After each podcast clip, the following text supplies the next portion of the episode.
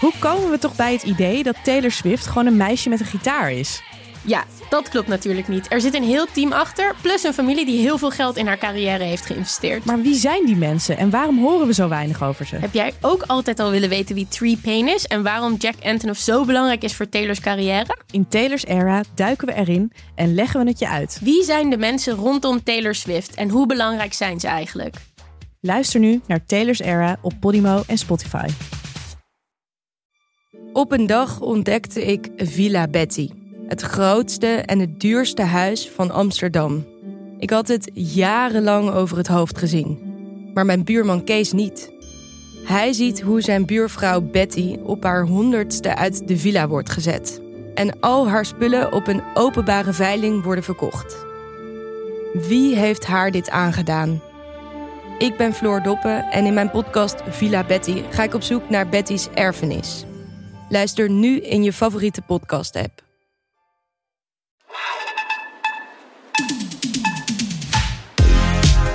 Welkom bij VSR, voorheen Schaamteloos gaan stelen.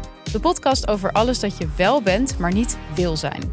Mijn naam is Doortje Smithuizen, tegenover me zit Perre van den Brink. En zoals iedere week houden we onze luisteraar een spiegel voor... en onderzoeken we de paradoxale relaties met de systemen om ons heen. Ja, weinig dingen zijn stressvoller dan geldzorg. En toch lijken wij als generatie niet bereid om financieel vooruit te plannen en potentiële geldzorgen in de toekomst te voorkomen. Doortje Smithuizen en ikzelf schuiven ons pensioen om die reden al jarenlang vooruit. Maar deze week komen wij die pensioenangst die wij allebei hebben onder ogen.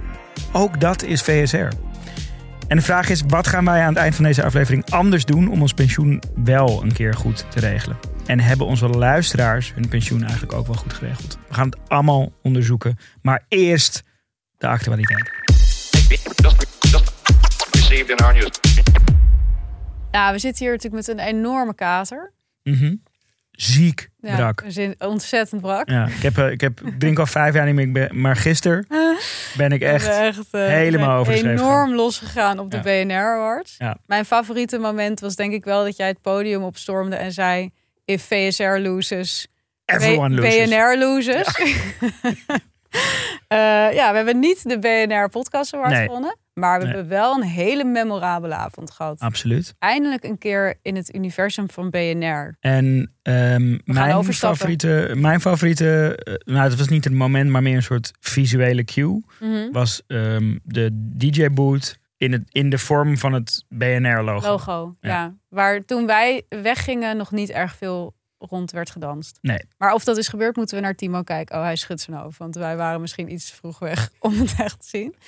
Eh, Timo daarentegen. Timo die heeft nog wel even Die heeft hem de, goed geraakt. de hele avond uitgespeeld. Namens het hele team overigens. Julia Ja. die had wijselijk andere plannen gemaakt op deze avond. Het heet natuurlijk niet voor niks dag en nacht, hè? Ja, precies. ja, Het, was, eh, het was een zakelijke bijeenkomst, vond ik het. ja, het was Hadden we ook eigenlijk, transactionele zakelijke. hadden we het eigenlijk anders... eh, Nou, ik had wel gehoopt om een beetje geëntertained te worden tussen de Nee. awards door. Het was echt gewoon klappen Ja. en luisteren wie er gewonnen had. Ja. Wij zaten omringd door Tony Media. Dat was oorverdovend. Eh, die waren eigenlijk voor alles meermaals genomineerd. Ja. Maar die wonnen alleen maar met dat kofferding, met die kofferpodcast. Ja, daar hebben ze in meerdere Gesponsord categorieën. door de postcode Ja, hebben ze geen andere... Nou, nee, volgens mij niet. Verder waren er verdacht veel BNR-winnaars. Veel BNR-winnaars en eigenlijk alleen maar twee witte mannen die praten. Dat was Ja, het leidmotief van de winnaar. Ja, ja, het zag eruit zoals Of- AI of podcast eruit of- zou laten zien. Of één witte man die praatte. ja. Ja, dat was dan een soort variërend moment. van. Ja, maar goed. Kijk, dit mogen duidelijk zijn. Ehm, hier spreken twee extreem zure verliezers. Ja, dit hele segment is natuurlijk eigenlijk een aankondiging Ja. dat wij niet gewonnen hebben. we hebben dus niet gewonnen. Ja, Er, er, er- er pronkt hier wel een, ehm, een oorkonde. een ge- ingelijste oorkonde voor de nominatie. Ja, We hebben niet gewonnen, zijn we ook blij mee. Precies. Met die oorkonde. En wij zijn... Ja. eh, was wel een, eh, een onverwachte soft launch van mijn nieuwe project. absoluut. De, de, eh, ik ga een interviewpodcast doen bij Mhm. Podimo. Dat, die, werd, die werd goed geplucht inderdaad. Die werd geplucht door Ja. Dieke, onze hoofdredacteur. En die zei toen, na de hand zei ik dus van nou, leuk dat je dat even deed. Zei ze, ja, en ik hoorde ook wel een enthousiaste reactie, zeg maar, uit die Tonyhoek. Maar dat was ik, die in mijn eentje Ah, ja. voelde voor mijn eigen podcast. Ja, aan het klappen was voor Je jezelf. moet ook Ja. een beetje zelf de slingers ophangen af en toe. Dan, ik wilde nog heel even aanhaken op ehm, waar we het vorige keer over hadden. Over botox en eh, vrouwen op tv. En eh, dat jonge vrouwen vaak... Men raakt er op de socials ook niet over uitgepraat. Oh mijn god. Ja. Ik moet wel zeggen dat ik daar wel een beetje van schrik. Ik ook. Als ik daar naar kijk. Ik ook. Er worden zoveel punten gemaakt waar je gewoon echt helemaal niks van terug hebt. Nee, Dat ik echt wel aan mijn eigen competenties het, begin vond het twijfelen. ook een... eh, Bijvoorbeeld dat mensen zeggen, hè, dan was dus dat punt waar we het over hadden, dat, ehm, dat er een correlatie is tussen dunne vrouwen en hun salaris. Mhm. Dus hoe dunner de vrouwen, hoger het salaris. En dan zeiden mensen, ja, heb je wel aan Sharon Dijksma gedacht? Ja. En dan dacht ik, nee. Dat, dus ik meteen de Economist gebeld. En zij waren ook van, wow, ja, dit, dit ja, we gaan hebben het eh, stuk meteen een op- rectificatie... ze hebben een eh, stuk. Nee, ze hebben een stuk offline gehaald. Toen hebben die onderzoekers gebeld van ja. Heb je wel gekeken naar die burgemeester in Nederland? nou, daar gaan we nog even op door. Er stond een heel goed stuk eigenlijk de dag erna in NRC. Waarin ze dus hebben ge, eh, ja, gepeild hoe het zit met de man-vrouw verhoudingen bij op één. Ja. En nou, dan zie je toch eigenlijk waar we het de vorige keer over hadden... weer heel goed gerepresenteerd. Want het afgelopen tv-seizoen was dus 37% van de op één gasten vrouw. Nou ja, oké, dan kan je stijging van 5%. ja, kan je nog zeggen van dat, dat is niet helemaal representatief naar de samenleving, maar het is ook weer niet zo weinig. Waar mij vooral om gaat, is dus wat voor vrouwen er Mhm. zitten. Want als je kijkt naar de man-vrouw verhouding onder de 30, dan is het nog 50-50. Maar daarna neemt het dus af. Dus boven de 60 is een kwart nog maar vrouw van de tafelgasten. En boven Ja, de dit zou 70, jouw punt onderschrijven. ja. Dus hoe ouder de mensen, hoe kleiner de kans dat er vrouwen bij zitten. Is het bij mannen dan andersom? Ja dat, ja, dat is dus zo. Want bij de presentatoren bijvoorbeeld zijn de vrouwen dus veel jonger in vergelijking met de mannen. Dus Thijs van den Brink en Sven Kokkelman, die zijn 53 en die zijn dus de jongste presentatoren. Sowieso was ik wel geschokt door het feit dat Sven Kokkelman 53 is. Wat dacht Ja, jij ik dan? dacht echt, ja, ik dacht echt 65 of zo. Ja? Voor mijn gevoel is die man ook al zo lang op tv. Hij is, al, hij is al wel heel lang 53. Hij is echt gewoon al zijn hele Ja. leven 53. Ja. Maar goed, die zijn dus 53, zijn dus wel weer ouder dan de oudste vrouwelijke presentatoren. Die, dat is namelijk Margie Fixen en die is 48. De gemiddelde leeftijd van een mannelijke presentatoren is 59 en van de vrouwen 43. Ja, dat is ook Zo'n groot verschil. En wat ik ook heel interessant vond, is dus hoog dat... hoor, die 59 voor Zo oud. Maar ja, ook weer Omroep Max hè, zit er ook nog bij. Ja, oké, maar ja, dat, hoeveel andere omroepen die niet zich op senioren richten zijn. Zit er, toch? ja, dat is waar. En BNN-Vara doet natuurlijk niet meer mee. Misschien dat daar ook nog... eh, Ja, nou, dat heeft het omhoog getrokken. Ja. Maar, en wat ik ook heel interessant vond, was dat vrouwen dus veel vaker dan mannen gevraagd worden naar hun persoonlijke leven. Met 42% van de vrouwen werd gesproken over hun privéleven. En dat was maar zo bij 23% van de mannen. Het is een beetje die, dat aloude CEO-voorbeeld, toch? Ja, Dat een mannelijke CEO nooit wordt gevraagd hoe, hoe het gezinsleven Hoe doe je dat met je combineert met. eh, precies. Nou ja, en de, ik vond het dus, nou ja, het is altijd eh, jammerlijk of zo om dit soort dingen te lezen. Maar ik vond het ook niet heel verwonderlijk. Ik heb als journalist ook vaak vrouwen gevraagd voor interviews en zo. En je merkt gewoon dat het moeilijker is om eh, vrouwen eh, in een stuk aan het woord te krijgen of aan zo'n talkshowtafel. Omdat ja, mannen, als je die belt, dan hebben ze in de regel toch zoiets van: oh prima, ja hoor, ik kom wel. Of ik vertel ik kon wel iets vertellen over Ja. dit onderwerp waar ik eigenlijk niets van weet. eigenlijk- ja, oh, ja, en vrouwen die hebben veel meer de reactie van: ja, weet ik dat wel of zo. Ja. En dan had, ik vond dat eh, Kitty Herwijer had er best een goede column over in het AD. En die noemde dat dan de zelfverzekerdheidskloof. Mhm. Eh, en dacht, ja, dat is eigenlijk iets waar we met z'n allen wat meer aandacht aan moeten besteden. Dus ja, gewoon iets meer, iets meer eh, zelfverzekerdheid creëren bij Ja. vrouwen, op wat voor manier dan ook. Dus vrouwen, kom gewoon women's planen aan die tafels. ja. ja. Of mannen iets minder mensplenen. ja, ik heb een heel ehm, interessant project ehm, ontdekt. Dat project heet Nightshade. Mhm. Iedereen, nou ik wou zeggen iedereen hier aan tafel, maar volgens mij dat, dat ik denk eigenlijk niet dat je, ik zie jou niet AI gebruiken om beelden te prompten. Ik gebruik nooit Nee, AI. Oké, oké. Heel veel mensen in de wereld gebruiken AI. Ja, het Eh, schijnt dat het populair dingetje. Ja. Eh, er worden ook beelden mee gemaakt. Ehm, en dat zijn machine learning modellen die eigenlijk van bestaande input gebruik maken om te leren om nieuwe input te genereren. Die bestaande input moet ergens vandaan komen. Dat is eigenlijk wat wij met z'n allen doneren aan deze Mm. bedrijven. Die maken er iets nieuws van en dat kost geld. En daar verdienen zij vrij veel geld aan. Mhm. Dat is een, een soort, soort race. Eh, wie, wie het eerste is, verdient het meest eigenlijk. ja. Maar de input van die modellen, daar wordt niet over afgerekend. Dus dat is nu een beetje eh, de vraag, hoe gaan we dat doen? Weet je, gaan, gaan we daar een soort van Spotify-achtig royalty model voor verzinnen? Waarbij eh, die mensen die die beelden maken, die gebruikt worden om van te leren, gewoon een, een mogen, fee krijgen. mogen afrekenen. Ja, zoals dat- ik elke keer geld krijg van de VFAM als mijn documentaire wordt herhaald of zo. Precies. Ja. Eh, dan zou jij eigenlijk ook in jouw geval, als het om tekst gaat, van ChatGPT geld moeten Ja. ontvangen als jouw teksten als input worden gebruikt om iets nieuws te maken. ja, terecht. Ja. Zitten mij maar... eh, Maar dat, is- dat, is, er, is er nog niet. Een aantal mensen zijn daar behoorlijk klaar mee. mhm. En die hebben daar op een extreem creatieve manier zijn die daar actie voor gaan voeren. Eh, en dat is dus dat project dat Nightshade heet. En dat is een groep kunstenaars en die, eh, ja, die ontwikkelen eigenlijk beelden die eigenlijk gevoed worden aan die machine learning modellen. En die beelden zien er gewoon uit als normale beelden. Maar ik weet, en ik weet echt, daar houdt mijn kennis dan weer op. Maar aan de achterkant of zo, er, in, de- er zit data in die beelden die die eigenlijk, er zit een soort virus in, zullen we maar zeggen. Luister, je kan mij alles vertellen over dit onderwerp. Oké. Ik neem alles van je aan. Wat er dus gebeurt is dat die ehm, eh, modellen in de war schoppen, waardoor er een soort van vergiftigde output uitkomt. Eh, dus zij proberen eigenlijk de output te saboteren als punt. Eh, um, en het punt is van pay us, weet je? Want wij, jullie modellen zijn niet Ja, bij de ja. gratie van ons werk. Ja, ik vind dat echt een schitterende vorm van activisme. Oké, ik ben heel erg mijn best aan het doen dit allemaal te begrijpen. Mhm. Ik, volgens mij begrijp ik het bijna. Maar kan je een voorbeeld geven? Een voorbeeld is, ehm, eigenlijk geeft het gewoon de verkeerde output. Dus eh, eh, ze laten dan zien, het, het, het, eh, iemand prompt, maak een draak in dit en dit, in deze, deze stijl, Ja. met deze en deze achtergrond. En dat ver, vergiftigde model, daar zie je dan wel een één oog, maar verder is het helemaal pixelig om die draak heen. Dus het, het is alsof er een soort masker over En die dat draak zit is. dan in dat Midjourney. Ja, dat Dus eigenlijk hacken zij gewoon dat systeem. ja, Dit zijn ze hackers. Het vergiftigen- zijn eigenlijk hackers. Ja, basically. Ja, ja. Ze, ze noemen het zelf dus vergiftigen. Oké. Eh, wat ik ook wel een lekkere woordkeuze eh, eh, vind. Dus de, de, de output klopt gewoon niet meer. Ja, ja, ja. ja. Ze saboteren het. Ik ben altijd voor sabotage van het systeem. Bewuste sabotage, Ja, ja. Zeker. jou wel bekend, Ja, absoluut. ehm, is altijd goed. Dus Nightshade, ga zo door. Ik begrijp het bijna en ik ben ervoor. Ehm, we gaan naar onze eerste sponsor, maar daarvoor willen we jullie, lief luisteraar, nog even wijzen op het feit dat er op Podimo ook geheel advertentievrij geluisterd kan worden naar VSR. Dus dan mis je de sponsorsegmenten.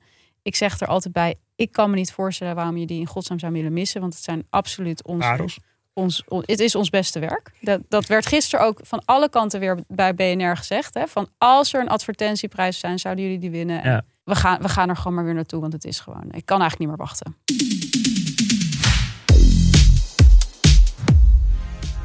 Het internationale dansgezelschap Club Guy and Roni maakt hedendaags eigenzinnig en explosief danstheater dat heel actueel is. Alle voorstellingen worden uitgevoerd met nieuw gecomponeerde live muziek.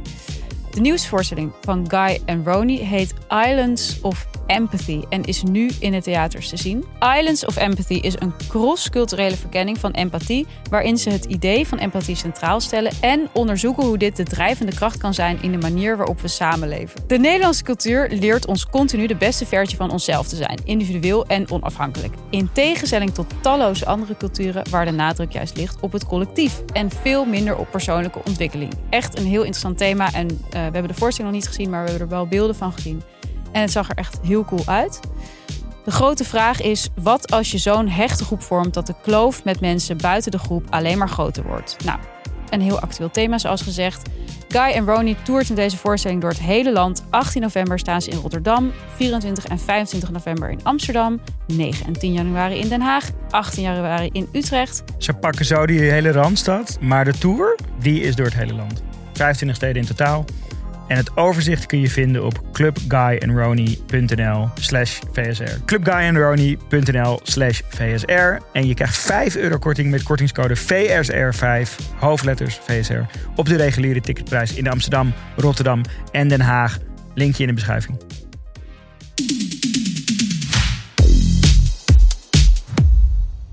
Dit wordt met afstand de meest sexy aflevering Ja, van het jaar.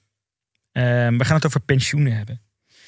Daar hebben wij heel veel zin in. ja. Huh? We hebben gisteren geleerd dat zakelijke onderwerpen het goed doen. Dus wij dachten, Precies. we gaan We gaan meteen Ja. voor die search engine Ja, optimization. precies. nee, zo, kijk, eh, eh, zonder gekheid. Soms maken we een aflevering, die schudden we gewoon zonder Mhm. blikken of blozen Mhm. uit de spreekwoordelijke maal.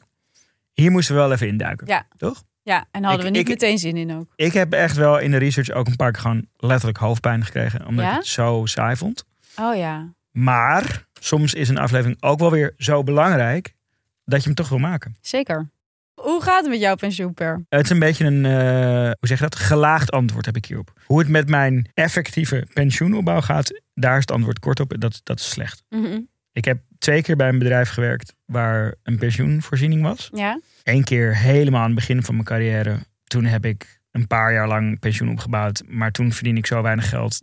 Dat, dat, ik, ik weet niet eens hoeveel dat is, maar ja. Dat, moet, dat kan niet heel veel zijn. En bij Vice heb ik lang gewerkt. Ik denk bijna negen jaar of zo. Mhm. In jaartje acht werd pensioen geïntroduceerd. Oh, Dus daar heb ik wel iets opgebouwd. oké. Eh, maar eh, ook niet echt noemenswaardig. Het idee van vermogenopbouw voor de toekomst Ja. heb ik wel een hele actieve plek in mijn activiteiten. Maar beleg je of zo? Nee, Nee, nee. Ik, heb, ik doe eigenlijk drie dingen. Ik maak media, Mhm. samen met jou Mhm. onder andere. Dan heb ik een bureau.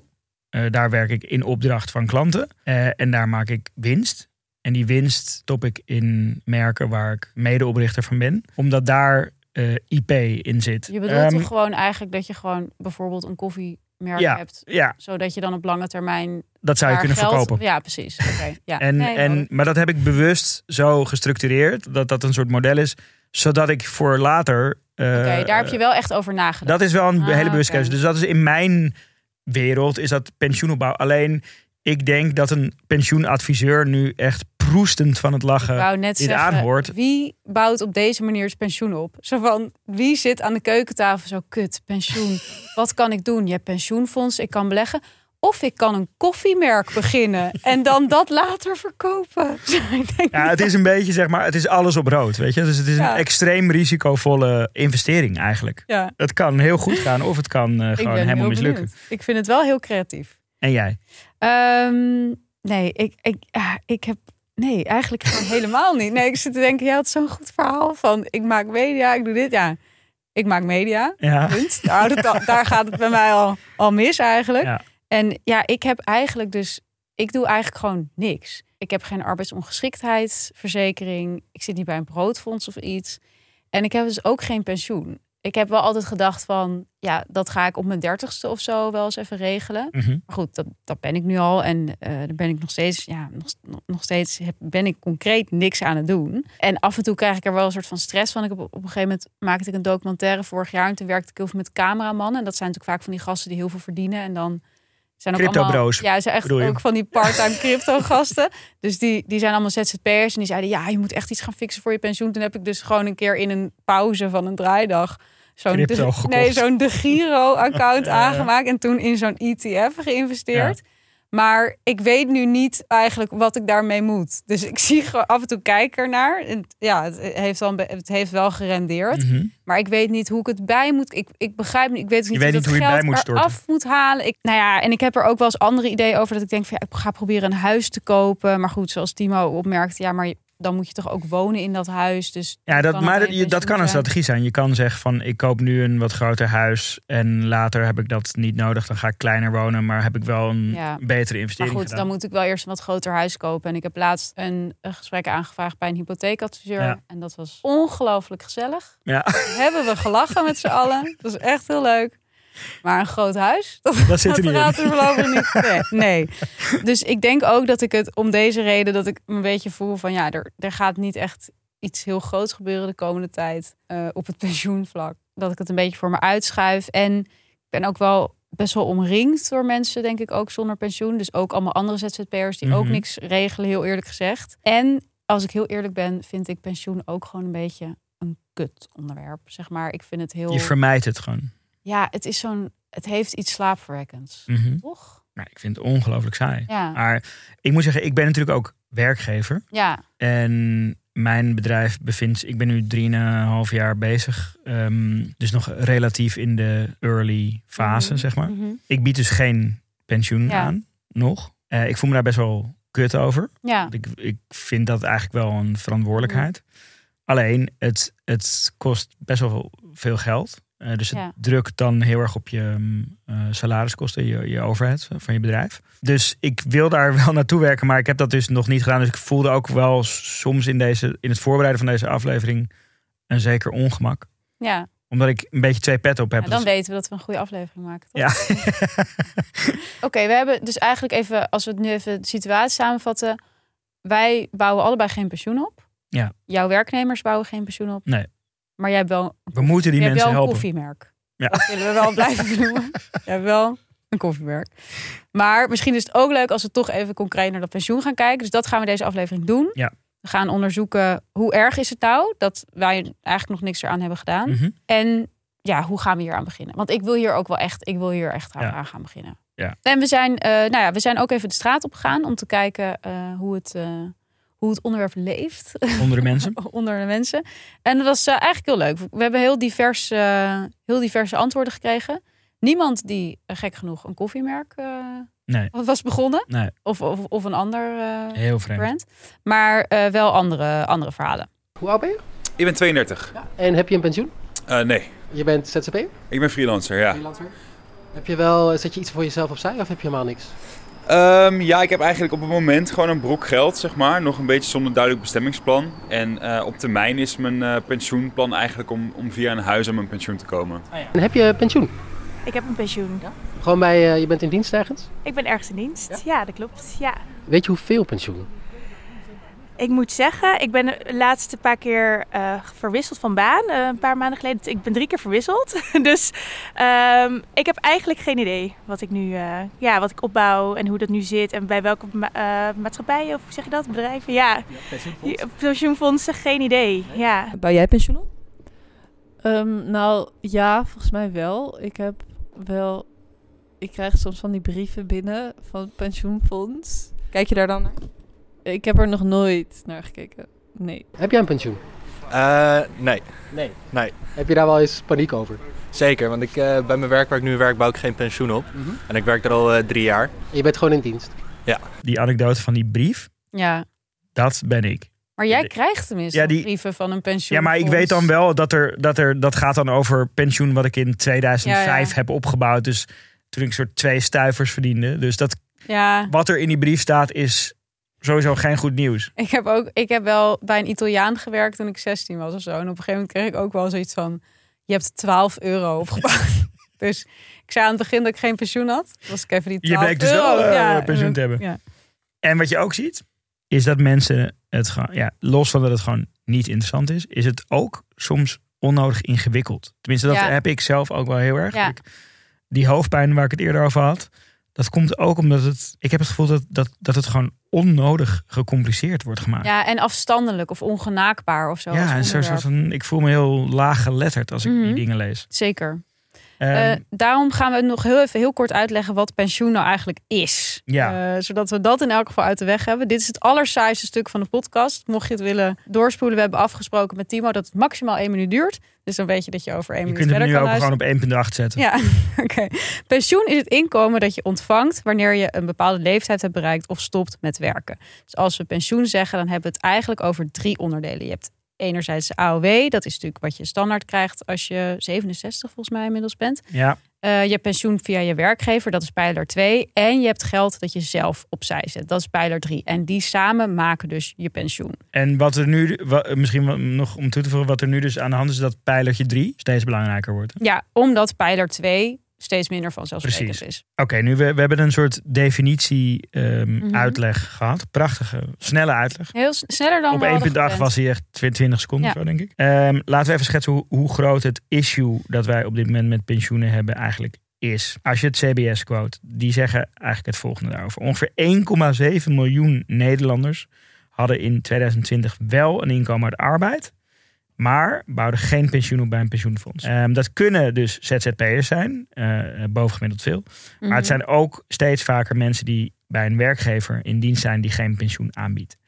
En je zag dat ongeveer eh, 25% van de ZZP'ers bouwt helemaal geen pensioen. Nou, da- da- daarom heeft één op de drie Nederlanders dus een pensioengat. En dat betekent grof gezegd Dat je dus later niet volgens die heerlijke levensstandaard die je nu Ja. hanteert, die kan gewoon niet later. Eh, vandaag werd weer eens meer duidelijk hoe urgent dit thema is. Want vanochtend luisterde ik, zoals elke ochtend, naar het Radio 1 Journaal. Was er onderzoek gedaan door INO Research. En daar bleek dat 7 op de 10 mensen die onlangs minder zijn gaan werken... niet hebben uitgezocht wat dat betekent voor hun pensioen. Dat vond ik echt best wel veel. En eigenlijk zag je dit ook best wel terug bij het onderzoekje wat we eh, onder onze luisteraars hebben gedaan. Want die hebben ook even gevraagd hoe het zat met hun pensioen.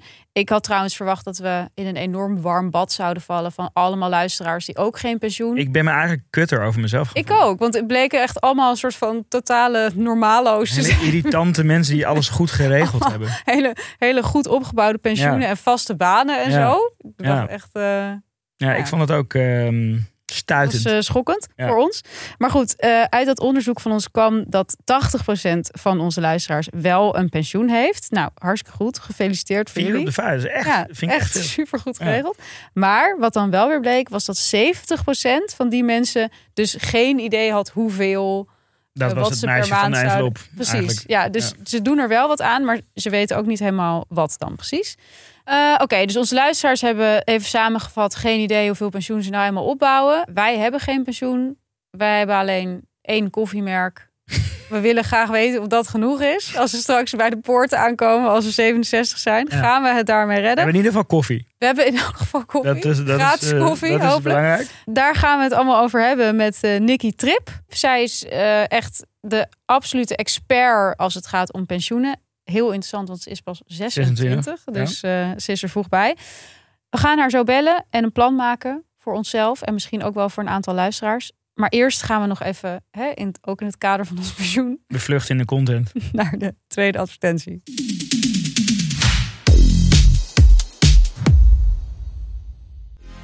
Ja, we hebben nog steeds de sponsor Sky Showtime. En op deze streamer komen alle wereldberoemde studio's samen op één plek. Van Universal Pictures, Paramount Pictures, Nickelodeon, DreamWorks Animation tot Paramount Plus, Showtime, Sky Studios, Peacock. Ongelooflijk hoeveel studio's kan je verzamelen op één streamer. Ik kan ze niet eens tellen, zoveel heb ik er opgenoemd. En we hebben natuurlijk de serie Pokerface verder gekeken. Onze favoriete serie van dit moment. Voor mensen die nog steeds, ondanks al onze enthousiaste berichtgeving, niet weten waar het over gaat. Het gaat over een voormalig casino-medewerker die elke aflevering verzeild raakt in een nieuw moordmysterie. Het is een ouderwets concept, maar dan in een heel verfrissend en modern jasje. En ook nog briljant gespeeld door onze collectieve lievelingsactrice Natasha Lyon en Perre. Het is eh, tegen jouw gewoonte in om zoveel serieafleveringen achter elkaar te kijken, maar je hebt er toch weer eentje. Toch weer eentje. Ik denk door, doordat het zo vrijblijvend is, dat ik, Mhm. dat ik er een gewoonte van Je toch hoekt bent. heb Ja. ont- ontwikkeld. Ja. Ehm, ik ben inmiddels aanbeland in de staat Texas. Een, een prachtige staat. Ben je er wel eens geweest? Nee, Ik ook niet. maar gevoelsmatig wel. Maar ik hou wel van dat soort van southern dingetje. Ehm, en het is nog steeds echt supergoed. Elke aflevering staat totaal op zichzelf. Ehm, ja, dus je hebt die Natasha Leon. Er wordt verder ook gewoon fenomenaal in geacteerd. En vanaf 17 november komt er een nieuwe serie op Sky Showtime. Mhm. Eh, die heet Fellow Travelers. Hierin spelen Matt Bomer eh, en Jonathan Bailey. Dat is de sexy gast uit Bridgerton Mhm. de hoofdrol. En het is een soort gay romance story van de jaren 50 tot aan de AIDS-crisis in de jaren 80. En ik heb mij weten te vertellen, door niet nader te noemen persoon, dat er geile seks in zit. Geile seks, geile realistische gay seks. Nou, En geile deals. geile deals, geile gay seks. Het is allemaal ongelooflijk sexy op Sky Showtime. En Sky Showtime heeft ook een ontzettend sexy deal op dit moment voor al onze luisteraars. Namelijk van 30 oktober tot en met 27 november, een hartstikke lang tijdvak, hebben ze een landelijke actie. Namelijk drie maanden Sky Showtime voor maar 3,99 per maand. Ongelooflijk. Het is gewoon echt geen geld. En daarna is het de reguliere prijs van 6,99. Nou, dat is eigenlijk ook dat je zegt, hoe duur is het nou? En het is ook nog maandelijks opzegbaar. Dus mocht je denken, ik wil die 6,99 liever aan mijn pensioen uitgeven, dan kan dat altijd. Linkjes uiteraard in onze show notes.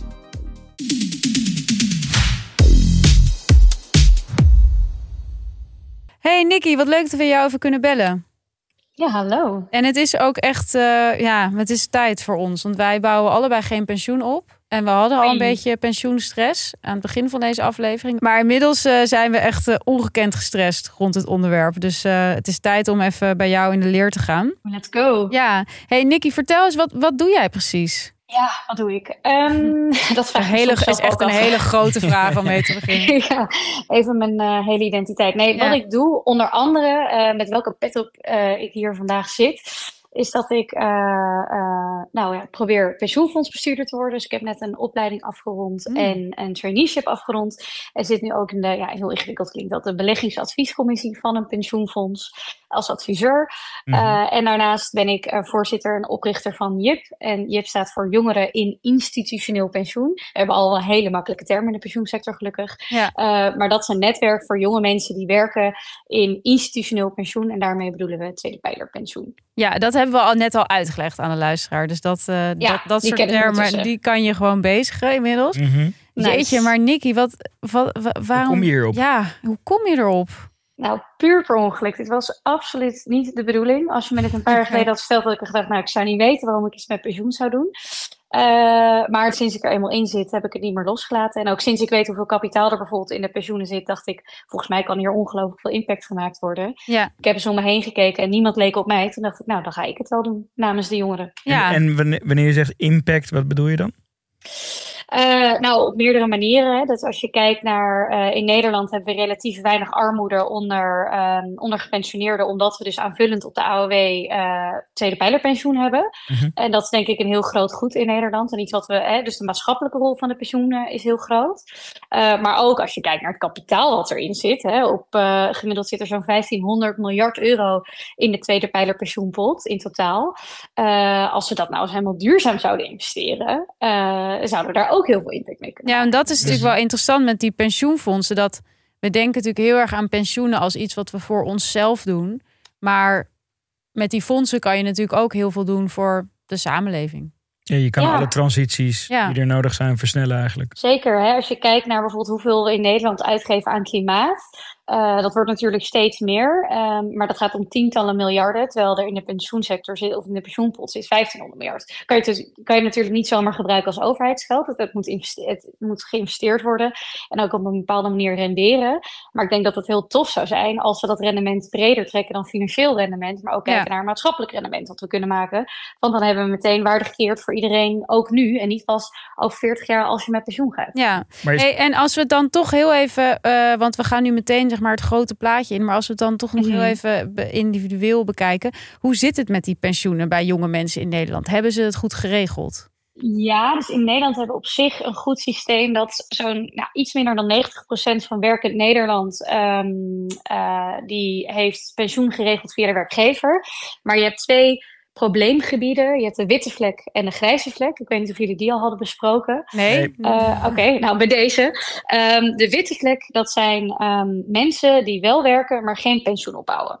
En eh, daarin zijn jongeren oververtegenwoordigd, omdat het veel gaat over ZZP'ers of flexwerkers die eigenlijk niet echt flexwerkers zijn. Of in ehm, takken van werk eh, in sectoren waar het pensioen niet verplicht gesteld is. Bijvoorbeeld in nieuwere sectoren die opgekomen zijn. Daar werken jongeren ook overmatig veel. Dus bijvoorbeeld in ICT werken meer, gemiddeld meer jongeren of relatief meer jongeren. Eh, dus er zijn best wel wat jongeren onderdeel van de witte vlek. Mhm. Dus dat je wel werkt, maar geen pensioen opbouwt. En heel vaak weten mensen dat is gewoon helemaal niet. Ja. En dan heb je dus een probleem. Mhm. En je hebt ook nog de grijze vlek. En dat is meer wanneer je wel werkt ehm, en ook pensioen opbouwt, maar gewoon niet een goede regeling hebt. Dus hè, je zou gemiddeld gezien eh één dag per week voor je pensioen moeten werken als je voltijd werkt. Dan bouw je, hè, als je dat even als maatregel, eh, maatstaf neemt, dan is dat, eh, heb je een goede regeling. Dan kan je straks waarschijnlijk doorleven op, de, op het niveau waarop je nu leeft als je met pensioen bent. Maar sommige mensen hebben maar een heel klein pensioentje. Ja, hoe kan je nou de kwaliteit van je pensioenregeling beoordelen? Dat is best wel moeilijk. Dus die grijze vlek is ook wel een probleem. Ehm, en daar zitten ook veel jongeren in. En nog heel even, eh Nicky, wat betreft die grijze vlek. Dus eh, dat hadden ook veel luisteraars van ons die dus wel pensioen opbouwen, maar misschien niet genoeg en die daar eigenlijk niet mee bezig zijn. Mhm. Wat is voor hen een goede, goede tip? Nou, dit is denk ik wel de lastigste groep, omdat die hebben ook slecht in beeld, of eh, vanuit de overheid ook slecht in beeld van hoeveel mensen bouwen wel pensioen op, maar niet voldoende. Ehm, dus ik denk dat het gewoon goed zou zijn Eh, dat iedereen die het gewoon, die hierdoor gemotiveerd is, ga eens bij je HR-medewerker bijvoorbeeld vragen: eh, kun je me iets uitleggen over onze pensioenregeling? Grote kans dat ze dat niet kunnen, maar dat is wel hun verantwoordelijkheid. Dus Die dan schrikken, die schrikken zich je- als het- Heel goed, Ja. heel goed. En dan gaat je werkgever maar regelen dat er uitleg over komt. En dan, eh, of je kan bijvoorbeeld vragen, hè, of kan het pensioenfonds een keer wat komen vertellen.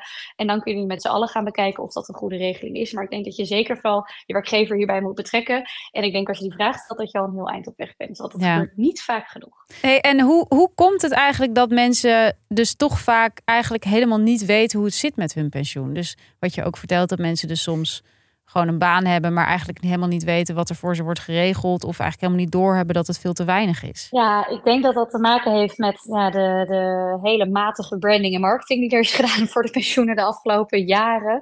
Eh, dat, hè, dat niemand staat er echt bij stil. Het pensioenbewustzijn is gewoon heel laag. Dus ehm, ja, het is gewoon niet sexy ook. Dus eh, eh, ik, ik, ik ben heel veel met pensioenen bezig, maar ik mag er in de kroeg ook niet te veel over praten met mijn vrienden, want dan zeggen ze ook zeg hi. Ja. Dus eh, ja, dat imago, dat helpt niet. Dus dat betekent gewoon dat mensen bij ook onderhandelingen, als ze ergens gaan werken, het liever over een Van Moof of nou, nu dan een ander soort elektrische fiets hebben als aanvullende arbeidsvoorwaarden. Terwijl je het eigenlijk echt over pensioen zou moeten hebben, omdat dat na je loon de duurste arbeidsvoorwaarde is en ook het meeste oplevert. Ja, ja. Eh, dus Is, ja, het daar, ligt is, vooral- daar, is daar een verklaring voor? Dat, dat, dat, dat er een. Waarom is het niet sexy om over de toekomst na te denken? Nou, er zijn wel onderzoeken gedaan, eh, meer op communicatievlak, of hè, de uitstraling van pensioen, dat het gewoon ja, mensen niet heel veel doet, of dat het op dit moment niet heel veel positieve gevoelens bij mensen oproept. Ehm, maar het is natuurlijk ook gewoon een hele verre van je bed, een ver van je bedshow, helemaal voor jonge mensen. Ehm, en eh, dat is überhaupt iets wat mensen psychologisch gezien ook moeilijk vinden Mm. om te relateren aan je oude zelf. Ja. Hè, dus alleen al de Nicky over 40 jaar, ja, daar weet ik ook niet zo heel goed wat hij dan aan het doen is en wat hij dan nodig heeft en hoe Maar dat jij, zit. maar jij weet wel dat hij vermoedelijk genoeg pensioen heeft. De Nicky Ja. over 40 jaar. Stinkend Ja. rijk. Die wel. over 40 jaar. Hey, Nicky, weet je wat ik me afvraag? Want je hebt natuurlijk eigenlijk die, hè, die, die groep ZZP'ers die vaak toch ook geen pensioen eh, opbouwt. En Mhm. vanochtend was het ook weer eh, hè, op het NOS-journaal dat mensen vaak eh, minder gaan werken zonder echt na te denken wat voor gevolgen Ja. dat heeft voor hun pensioen. En ik vraag me af van komen we straks niet in een soort van land terecht waarin er gewoon een enorme kloof is tussen mensen die hier wel en niet over hebben nagedacht. Ja, ik denk het wel. Ook omdat je steeds meer ziet hè, dat, of in ieder geval steeds meer mensen worden ook ZZP'er of flexwerker Ja. of iets anders. En, eh, en dat zijn dus jonge mensen, maar die hebben dan dus hè, je eerste ingelegde euro met rente op rente is ook best wel belangrijk. Ehm, dus als we straks een groep hebben die steeds groter wordt, die niet pensioen opbouwt, dan hebben we over 40 jaar ineens een probleem. Want dan pas komen mensen erachter van, ah, kak, dat is helemaal niet Ja, handig. maar dat is dan echt te Eh, laat, lijkt mij. Nou, dan kan je het zeker niet meer goed maken. Dus dan Nee. is het en moeilijk om nieuw inkomen te krijgen als je al gepensioneerd zou moeten zijn. En dat rente op rente, daar heb je gewoon jarenlang de tijd voor nodig. Wij Dus- hebben allebei eigenlijk eh, nog concreet niks gedaan aan ons pensioen. Eh, Perre heeft een Oeh. koffiemerk opgezet. Maar het is ook nog maar de vraag hoe dat in de toekomst gaat doen. Het is een anticyclisch eh, product. Ja, dat is wel waar. Ehm, maar oké, ik heb eigenlijk twee vragen. Ik ben 31, Per is 40. Wat kunnen wij nou het beste gaan doen? Stel dat wij nou echt... eh, nou, wij zijn inmiddels we hebben wel flinke pensioenstress. Mhm. Dus wij gaan eh, morgen beginnen. Wat gaan wij dan doen? Nou, ik denk eigenlijk dat je al de belangrijkste stap hebt gemaakt. En dat is je zorgen maken over je pensioen, omdat je weet dat je het niet opbouwt. En dat doen al heel veel mensen niet. Dus eigenlijk ben je al super goed op weg. Yes. Ja. Hoor je dat? Ehm, Ja, weet je, die, die, die stress voelt oncomfortabel. Ik wil er iets mee doen. Ja, steek maar in je Ja, zak. heel goed, heel goed. Ik zou zeggen, eh, ga googlen op ZZP'er pensioenopbouw. Er zijn verschillende producten voor. Kijk of je echt een pensioenproduct kan afsluiten. Dus niet zelf in crypto's met je geld gaan beleggen en dan denken dat dat je pensioenpotje wordt. Dat zou ik persoonlijk niet aanraden. Ehm, maar ik zou echt kijken naar een pensioenproduct. Ehm, en je daar gewoon over goed laten adviseren. Dus als je bijvoorbeeld bij een werkgever werkt, maar daar geen pensioen op bouwt, heel belangrijk dat je dat weet. En vraag bijvoorbeeld je werkgever of zij dan kunnen betalen voor die advisering, zodat je het dan zelf wel kan regelen. Ja, en we hadden ook best wel veel luisteraars die dus eh, beleggen via zoiets als Brand New Day. Ja. Zijn dat goede fondsen om... ehm, Nou, er zijn dus inderdaad eh, opties om, om, om te sparen, maar er is ook echt een pensioenproduct. En volgens mij heeft Brand Day dat ook. Dus dat is echt een, een rekening waar je dan ook niet meer aan mag komen. En dat is het idee ook met pensioen. Als je dat verplicht opbouwt, je kan er niet meer aankomen, zodat je Mhm. zeker weet dat je het spaart voor jezelf later. Ja. En dat is zo'n product. En ik denk dat dat wel heel goed is. Ik denk ook dat het, daarom, eh, dat het daarom zo onaantrekkelijk is. Ja, Misschien nog een tip ook voor ZZP'ers uh, is het denk ik belangrijk dat een van de stappen ook als je bezig bent met pensioen, is dat je uh, je uurloon nog eens goed bekijkt en kijkt van hè, nu ik voor mezelf ben gaan werken, verdien ik meer, maar klopt dat ook als ik dat pensioen erin ga meerekenen? Of zou ik dan meer moeten vragen aan opdrachtgevers omdat ik dat pensioen zelf moet regelen? Nou ja. Dus basically werkgever... zeg jij dat, dat iedereen zijn prijzen met 20% moet verhogen? Nou ja, inderdaad, als we dat met z'n allen zouden doen. Nou, ik weet niet of ik nu de hele. Maar wat gebeurt er dan met de economie? Maar... Ja. dat is ja. wel weer een hele grote vraag, Per. Ja, ik wil ook geen econoom. maar, maar, ik denk inderdaad wel dat het belangrijk is als ZZP'er dat mensen zich realiseren. Want heel veel jonge mensen die ZZP'er worden denken: ik verdien meer als ZZP'er. Maar denk wel even goed na wat je werkgever normaal allemaal betaalt voor je. Uh, en of je dat inderdaad ook van je eigen ZZP-inkomen straks kan gaan doen. Mhm. Ja. Mhm. ja, het is allemaal ontzettend realistisch, Nicky. Dankjewel. Ik denk dat wij jou gewoon uh, over een jaartje of 40, 30, 40, gaan we jou weer inbellen. Nou, 30, anders ben jij 80. Dat is wel echt oud. Uh, ja, oud. Heel even realistisch blijven. Uh, als wij dan van onze AOW moeten leven, dan mag jij nog eens vertellen hoezeer je gelijk hebt. Nicky, dankjewel uh, voor jouw goede tips. En wij gaan meteen aan de slag. En uh, we spreken jou... Uh, als we 80 zijn. Als, als we 80 zijn. Is goed. Heel veel succes. Jullie kunnen het. Ja, okay, thanks. Doei. Doeg. Doeg. Ik ben ja? voor verplichting. Van, ik, ik ook. Ik, als ik kijk naar mijn... Um, ik heb een soort financieel systeem voor mezelf gecreëerd. Ja. Um, waarbij ik geef mijzelf, ik ben in dienst van mijn holding. Ja. Dus ik krijg een, een loondienst salaris. Zodra dat salaris binnenkomt, de dag daarna staat er bijna niets meer om rekening, omdat het naar een soort 50 verschillende potjes is gefloot. Um, en vervolgens wordt het, worden daar automatische incassos van betaald van al mijn dingen. Uit een soort zelfbescherming van spenden. Ik vind dit gewoon weer zo geweldig ja. dat jij dit doet. Ja. Ik, jij maar wat ik ook, nou, misschien vind je dit te persoonlijk, dan kun je het eruit halen. Maar jij maakt dus elke, als je een van jouw kinderen jarig is, maak jij een tekening op het raam. Ja. Maar niet een kleine tekening, maar echt een hele grote tekening met allemaal dieren en weet ik veel wat mm allemaal. En nu was laatst bestjarig, die was één geworden. Mhm.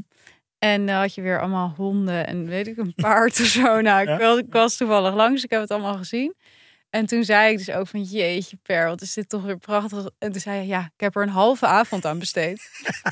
toen dacht ik, wie denkt er in halve avonden? Oh, dat vond ik gewoon zo grappig. Jij zei, jij zei dat ook. En toen dacht ik, ik zat laatst en nog denk van, ja, wat was daar nou zo, zo grappig aan? Maar ja. jij bent weer vanuit een soort efficiënt. Dat alles dat jij denkt van, nou, dat was weer een halve avond. Ja, heb ik ook weer gedaan.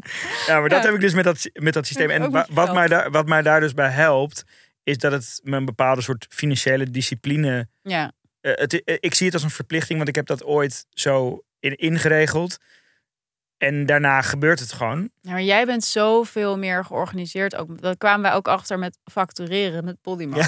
Dus jij factureert zeg maar na elke aflevering. En ik factureer gewoon een soort van als het echt, als, je geld nodig hebt. moet. En toen had ik ook gefactureerd. Mocht ik echt best wel veel. Was ik een nul vergeten. Dit is hoe ik het doe. Nou ja. Wel beter dat je hem aan de verkeerde kant vergeet. Dat is waar. Ja, dat ik niet. Ja. Maar dus wat ik daarvan geleerd heb, is dat je dus die financiële discipline nodig hebt. Of zo. Weet je? Ja. Dus je moet zo'n zo, zoiets. Je dwingt jezelf eigenlijk om iets te doen. En dat heb ik dus ook bij deze uh, kwestie. Ik zou eigenlijk gewoon gedwongen willen worden om pensioen op te bouwen. Ook als werkgever. Ja, zeker. Ja, ehm, dat dit ook gedwongen is voor je werknemers, bedoel je? Ja. Ja, ja ik zou dat echt het liefste gewoon, dan, dan is die keus gewoon gemaakt. Zeker. Dan deal ik gewoon met de consequenties. Nou, wat dat is het. Ik heb, ik heb dus niet een soort onwil dat ik er geen geld aan wil besteden. Maar het is inderdaad gewoon dat ik echt niet weet waar ik zou moeten beginnen. En als er gewoon iemand is die vanuit de overheid zo zegt: je moet gewoon elke maand dit bedrag inleveren, dan kom je uiteindelijk op dit uit. Dan zou ik het dus gewoon doen. En dan heb ik nog één argument om dit heel veel kracht bij te zetten. Ja. Als je dat doet um, in een pensioenfonds, mm -hmm. wat op een fatsoenlijke manier ja. investeert. Want er zijn heel veel pensioenfondsen die het gewoon in Shell stoppen. Ja, dat Omdat dat nou eenmaal lekker, lekker ja. rendeert. En mensen willen niet dat er gefokt wordt met hun pensioengeld. Maar er zijn ook een aantal die het wel op een verantwoordelijke manier doen. Het effect wat dat, dat, dat mm. heeft onder, uh, is onderzocht, is eigenlijk afgezet tegen alle andere dingen die je zou uh, uit duurzaamheidsoverwegingen zou kunnen doen. Dus minder vliegen, geen vlees eten. Uh, eigenlijk alles wat je als mens zou kunnen doen. Ja. Daarvan is dit, het investeren van Meest... je pensioengeld, is 21 keer meer impactvol dan al die andere dingen. Precies. Maar nu dus niet met z'n allen dan weer wel heel erg veel gaan vliegen. Als je je pensioen geregeld hebt. Maar ja, makes sense. Want, want zij- wat Nicky net zei, dat bedrag van 1500 miljard. Dat is 2500, of was, was het 1500 1500? miljard. Dat is ook zo, is het zo abstract Ja, veel. nou ja, daar kan je echt wel eh, een hele hoop... Daar kan je een hoop eh, transities je een van hele hoop leuke dingen van doen. Ja, Ja. Joris, Joris Lohman zou er wel raad mee weten. Wie is Joris Lohman nou weer? Die innovatie, eh, of eh, die transitiewetenschap. Uit aflevering 2 of zo. Ja, dankjewel. Ehm concluderend, wat ga jij doen morgen? Ik denk dat ik de lobby voor verplichte pensioenen eh, ga leiden. Ik, ik, ik, ik zie iets voor me. Dat zag ik helemaal niet aankomen.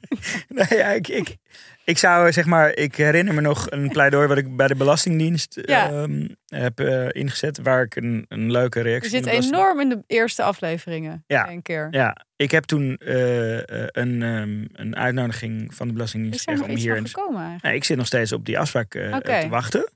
Ehm, eigenlijk zou ik een soortgelijk pleidooi willen maken naar de overheid. Van, Ja. Doe het, verplicht het. Ja. Eh, ik als werkgever sta er helemaal achter. Ik ook. Ik als individu ook. Spe- Maar tot die tijd moeten we het ook een beetje zelf gaan doen. We zijn ook een beetje lui. Ja, dus ik moet, ja, we moeten inderdaad gewoon dat, dat. Ik heb dat systeem al. Ik moet eigenlijk nog één potje toevoegen. Toevoegen, ja. Dus eigenlijk betekent dat ik mezelf salarisverhoging moet uitleren. Nou, dat is echt on- ontzettend positieve uitkomst Ja. van deze aflevering. Wie had dat gedacht? Ehm, Jij factureert vanaf volgende week 20% hoger. bij Dus alle, Podimo- alle Ja, uitstaande opdrachtgevers alvast een heads-up. Zeker. Het wordt 20% Het wordt hoger. 20% meer. En dat geld ga ik investeren in een groen pensioenfonds. Je, je, je helpt de tra- energietransitie hiermee. Ja. Ja, En, en het is ook fijn voor mijn werkgevers, want die helpen daarmee ook. Dus die voelen zich dan ook meteen beter. precies. Win, win, win. Volgende week gaan we een nog sexier onderwerp bespreken dan pensioen. Dit kan, dit Dat kan is onmogelijk. Misschien Maar- moeten we stoppen met Maar deze. we gaan, we gaan, we gaan iets bedenken. Ja. Tot volgende week.